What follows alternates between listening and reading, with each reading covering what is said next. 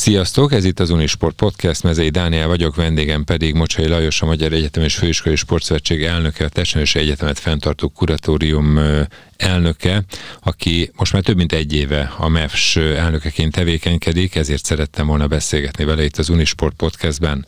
Nagyon szépen köszönöm, hogy elfogadtad a meghívást, ugye mi nagyon régóta ismerjük egymást, ezért tegeződünk. Köszönöm szépen, elnök úr, szervusz! Szervusz, én is köszönöm a fölkérést, illetve a beszélgetés lehetőségét. Az Unisport hallgatóit, követőit kifejezetten szeretettel köszöntöm én is. Ja, lassan egy éve vagy a MEFS elnöke, és ez egy nagyon fontos egy év a te életedben, szakmai munkásságodban is, és nagyon bízunk benne, gondolom többen magammal mondhatom ezt, hogy az egyetemi sport életében is. Mit látsz így visszatekintve az elmúlt időszakra, miben volt sikeres, és miben lehet még fejlődni a MEFS-en belül? Hát ez utóbbra válaszolnék természetesen. Ez egy olyan országos szövetség, ahol minden területen nagyon komolyan kell és lehet is fel, fejlődni.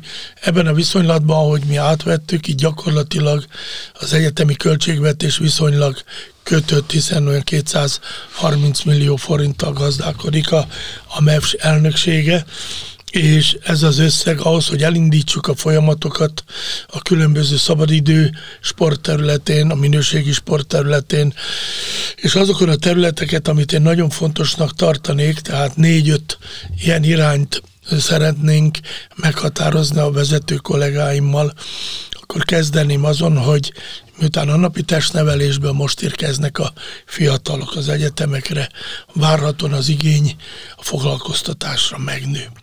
Ezért, ha kitérhetek, akkor az első és legfontosabb teendünk az volt, hogy azokat a katasztereket fölmérjük, amely a létesítmény helyzetét jelenti a magyar egyetemi rendszer átlagának, milyen sportági katasztert hajtanak végre, űznek, és ezen túlmenően melyek azok a területek, amely akár a létesítménye, fej, létesítmény fejlesztéstől, akár a hallgatók részvételétől és részvevői létszámától függően. Ezért a harmadik terület, amelyet elvégeztünk, hogy a Covid ideje az elmúlt a negyedik hullám előtt az országos hőok elnökségével egy reprezentatív fölmérést csináltunk, olyan tanulmányt, amiről nagyon kevesen tudnak még, hiszen a kiértékelés fázisában vagyunk. Nagyon érdekes, hogy a visszaesés ellenére bizonyos területek, például az egyéni sportmozgás igény a fizikai aktivitásra megnőtt. Tehát egy paradoxon van, a csapatsportágak a tömeges együttlét szűkül, ugyanakkor nagyon sok diák eh, az megelőző létszámot jelentősen meghaladóan szeretné elkezdeni a testkulturális területtel való aktív részvételt. Ezt a lehetőséget a maga javára tudja fordítani a MEVS, nem csak a MEVS, egyáltalán mondjuk akár a Testnevelős Egyetem is, hiszen azért a sportért dolgozó emberek alkotják az egyetemet, tehát ez egy lehetőség? Valójában a lehetőség ez nem korlátozódik a MEVS kereteire. Az én pozíciómból, mint egy egyetemet is vezető elnök gyakorlatilag a kuratóriumnak alapvető kötelesség a gyermekkortól az aranykorig történő gondoskodás, amiben az egyetemi lét nyilván egy nagyon fontos szegmens, egy tortaszelet, de megelőzőleg és 90-100 szépkorúakig nagyon komolyan kell foglalkoznunk azzal, hogy egy példát mondanék, tíz évvel élünk kevesebbet egészségben, mint a nyugat-európai polgári demokráciák, a skandinávról nem is beszélek, arról nem is érdemes elgondolkodni, vagy hát érdemes inkább elgondolkodnunk, hogy a tíz legnagyobb betegségcsoportban dobogosok vagyunk, nagyon sok területen érmesek vagyunk, legyen ez keringésbeli, legyen ez a, a daganatos betegség, legyen ez a elhízásos kövérség, legyen ez a edzhetőség, vagy az edzetlenségi állapot, stb. Tehát én azt gondolom, hogy amiben gondolkodnunk kell, a mostani helyzetben alapvető célkitűzésünknek kell lenni, akár MEFS elnökeként, akár a TF stratégiai elnökeként, abban, hogy a immunrendszer javítása, az ott lévő fizikai aktivitás növelésével a legegyszerűbben növelhető és szükséges állapot. A másik, hogy az embereknél a terbíró képesség, a, a kondicionális intelligencia, a velejáró épp testben edzett testben lévő edzett agyi tevékenység összekötése. Egyébként ez az új filozófiája, visszatérve akkor a konkrét kérdésre. A mev való kapcsolatban azt gondolom, hogy a legerősebb területünk az, hogy a fiatalok megértsék, hogy az edzett fizikai állapot jelentősen összefügg matematikailag szignifikáns, folyamatos jó magas szintű kognitív értelmi teljesítménnyel. Én ebbe, ebbe látom a legnagyobb játékteret, amit meg kell valósítanunk. Ez, amit mondasz, ez mennyire talál támogatás más tudományágak részéről? Tehát ezt a hozzáállást, ezt a sporttudományi attitűdöt, a sport fontosságának hangsúlyozását, ugye a stratégiai szerepét, ezt mondhatjuk most már szerencsére régóta Magyarországon, mennyire veszik át mások? Nagyon komoly lépéseket tettem, és azt kell mondanom, hogy Frajt Tamás úr, az a Magyar Tudományos Akadémia elnöke, Kaszalán György, a Pécsi professzor úrral egy olyan időszakot indítottunk el az elmúlt fél évben, ami most a Covid miatt egy kicsit megtorpant, hogy megkeressük az akadémiának azon köztes, illetve alap szekcióit, alap bizottságait, ahol a sport véleményem szerint nagyon komoly interdisziplináris kapcsolatot jelent. Mondok a sporttörténelem, a sportpszichológia, a sport élettan, és mondhatnám tovább. Számos olyan terület van, ahol a testnevelési egyetem és az hasonló testkulturális egyetemekkel együtt egy ilyen összviszonylatban összeadott együttműködés egy olyan erőt jelenthet, amely nemzet megmentő feladatot hozhat magával, hiszen az egészség megőrzése, és mondok egy nagyon egyszerű dolgot, a gyógyszerrel történő gyógyítás, ha ez nem olyan akut, amely nem stabilizálható és nem visszafordítható, gyakorlatilag a mozgással történő primér prevenciótól egész a gyógyításig közel háromszor gyorsabb, mint a elmondott egészségügyi viszonylatnak a végrehajtása. Ezért én azt gondolom, hogy ma már beszélve gyógyszertár vezérigazgatójával, beszélve más orvostudományi egyetem vezetőivel rendkívül szoros partneri kontaktus fölvétel történik és történhet meg az irányban, hogy a kettő nem kontraindikált, nem kioltja egymást, hanem közösen kell a társadalmi egészségi állapot, közérzet, az életmód, életminőségi javítására összefognunk egymásért, egy közös célért, nem pedig len kioltva egymás erejét ezen a területen. Mennyi időnek kell eltelni, hogy ez megvalósuljon Magyarországon? Tehát hány évben lehet mérni azt a változást, amikor már kimondhatjuk, hogy az idős emberek azok bizony 5-10 évvel tovább képesek jó egészségben, jó fizikai állapotban létezni? Alapfelően nem az én mentalitásom a mérlegelés. A felelősségvállalás az azonnal elkezdődik. Az, hogy mennyire jutunk, az a saját tehetségünk és ambíciónkon fog múlni. Ez nagyon nehéz megjósolni. Egy dolgot tehetünk, hogy töretlen ambícióval, akarattal, elhatározással ezeket az erőket, amely most egyre jobban úgymond fölszínre hozott, akár ez a rendkívül erős Covid járvány, ez a pandémia, gyakorlatilag abba az irányba tudjuk irányítani, hogy a kisiskoláskortól a napi testnevelés előnyeinek kihasználásával a középiskolán túlmenően az egyetemi létnek, annak az értékrendnek a megteremtése, ahol a magyar értelmiség az egyetemekről kikerülve egy olyan kultúr értéket képvisel majd azon a területen, amit tevékenykedik, olyan szemlélettel kerüljön ki, hogy a fiatalok az értelmiség befolyásoló erejével a környezetüket formálni tudják. Ebbe biztos vagyok, hogy ez aztán mennyi időn keresztül fog e, áthatni, végig körbeérkezni, a, ezt nem tudom a társadalomon hatásokat alapulva, ezt nem tudom megmondani. Egy biztos, hogy el vagyunk késve.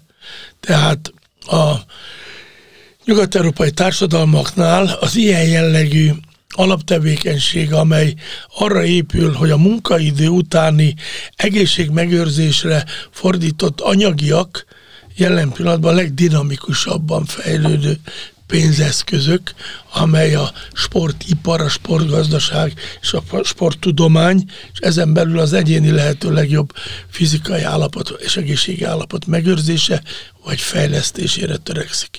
Gondolják el a fiatalok, hogy vannak olyan országok, akik a 3 per 2-es, 4-1 német viszonylatban skandinávok mondják, hogy öt napot szeretnének dolgozni, bármennyire jön a home office, illetve az a robottechnika, amiből adódóan az otthoni munkavégzés még hatékonyabb, mint a Bentlét. Skandinávok azt mondják, hogy inkább 5-6 órát dolgoznának, de ők szeretik együtt eltölteni kedvesen, kellemesen és jól a napjaikat. Ők inkább a közösségi létre nem szorosan a családi kohézióra építik a társadalmi szerveződésüket. Mi magyarok, hál' Istennek a család szentsége megőrzése felé próbálunk, ezért a családokon belül kell ezt a szemléletet kialakítani. Tehát azt mondom, hogy a bibliai kor elérése, mint cél, ma már az már elérhetőnek tűnik, hogy a szépkor fölött, tehát száz év fölött történjen az élethossz megérés, és azon belül is lehetőleg a legmagasabb aktivitás elérés. Na most, hogyha erre a legtöbb pénzt investálják a családok, az egyének, akkor azt kell mondanom, hogy a mi tudományterületünk, a sporttudomány nem csak az élsport támogatásában, nem a napi technológiák jobbításában, hanem bizony, ahogy jeleztem, egy egész komfortot, az egész társadalom együttlét, és azon belül az egyénnek a minőségi életének a legfontosabb összetevőjének kell, hogy legyen egy idevágó tegnap esti történetet hadd osszak meg veled, még biztos ismered a szereplőt, de a hallgatók lehet, hogy nem, a fiatalok pláne nem. Ugye dr. Gábor Antal, Tóni bácsi vízilabda csapatok mellett évtizedeken keresztül volt orvos. Most ugye 83 éves, ha jól tudom, remélem jól tudom, és tegnap este beszéltem vele, és mondta, hogy reggel műtött. Mondom, Tóni bácsi, ilyen?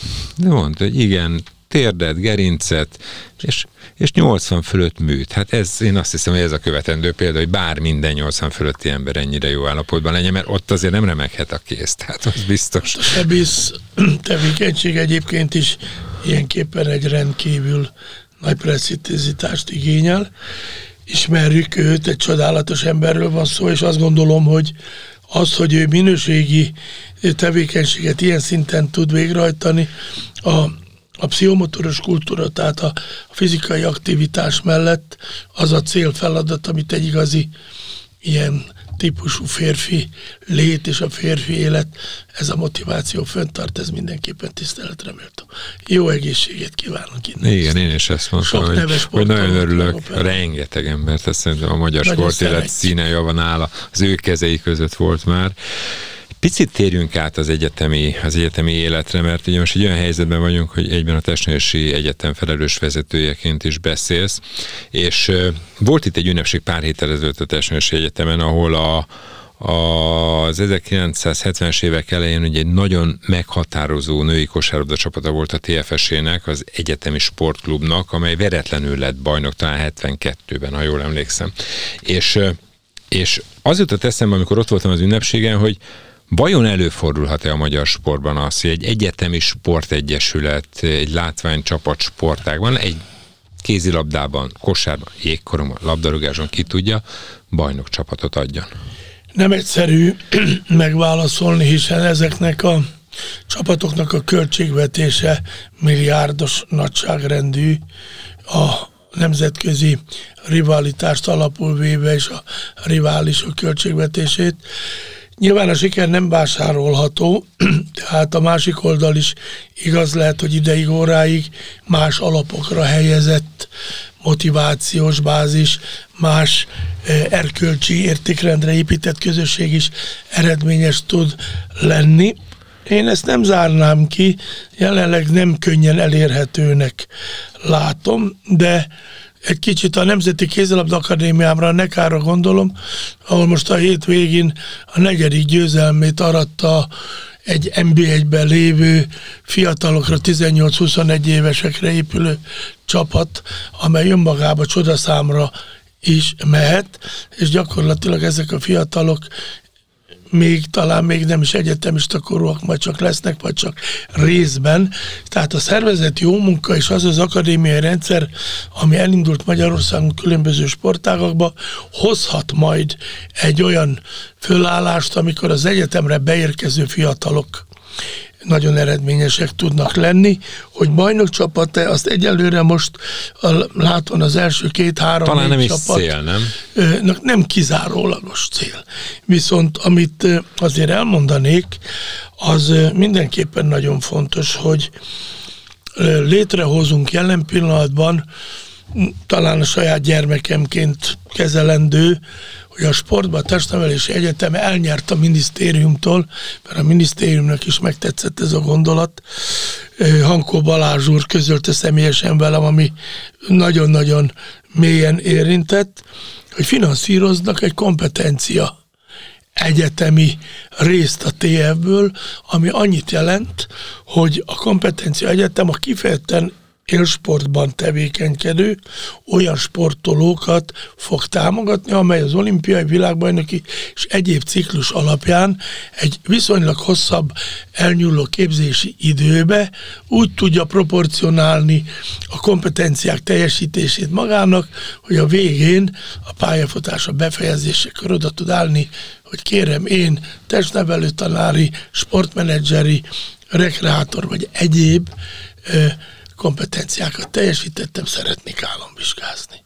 Elindul egy ilyen új folyamat a testnevelési egyetemen, ahol kiemelt tanári kar, kiemelt képzési kreditált anyaggal és egyéni képzési tervbe készíti föl a világhírű sportolókat a diploma megszerzésére, mert meggyőződésem, hogy az, aki már megmártózott a világversenyek hangulatába, téthelyzetébe, felelősségvállalásába, a nemzet képviseletébe. Ezek az emberek akár a sportpszichológia, akár a sportpedagógia, akár a sportszakmai területen akik erre képesek, a legjobbat fogják tudni sportszakemberként is nyújtani. Erre készülünk például válasz, röviden, amit kérdeztél. És ugye azokról is beszélni kell, és egyáltalán nem utolsó sorban, mert hát ők vannak többen, és akik nem élsportolók, hanem csak hobbi sportolók, vagy éppen szeretnek mozogni, szeretnek játszani, szeretnek együtt lenni. Ugye az ő mozgásba integrálásuk is nagyon fontos, tehát hogy ők a, a sporttevékenységet elérhessék. Gondolom, hogy ez is egy, például a MEFS-nek egy fontos feladata valójában ezt a kérdést elkezdtük boncolgatni, aztán áttereltük a gondolatot egy más fontos területre, illik befejezni.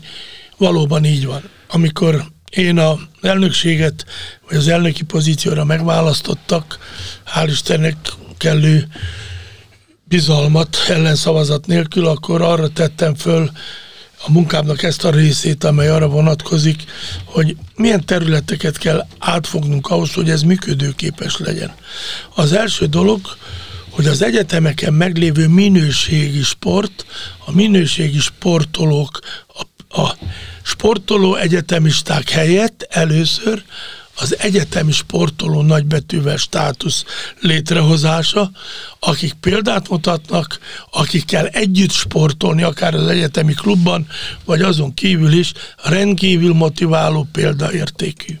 A második lépcsőfok azok, akik képesek arra, hogy a napi testnevelésből, a különböző sportklubokból ide érkezve egy ösztöndi rendszeren belül bekapcsolódjanak az országos bajnoki hálózatba, ezért szeretném, a, ha a sportszövetségek zöld kártyát adnának néhány olyan egyetemnek, sportágaknak, hogy legalább másodosztályú MB1-B, MB2 szinten tudjanak versenyezni, és néhány évig egy kiesés elleni moratóriumot, hogy meg tudjanak erősödni ezek a klubok.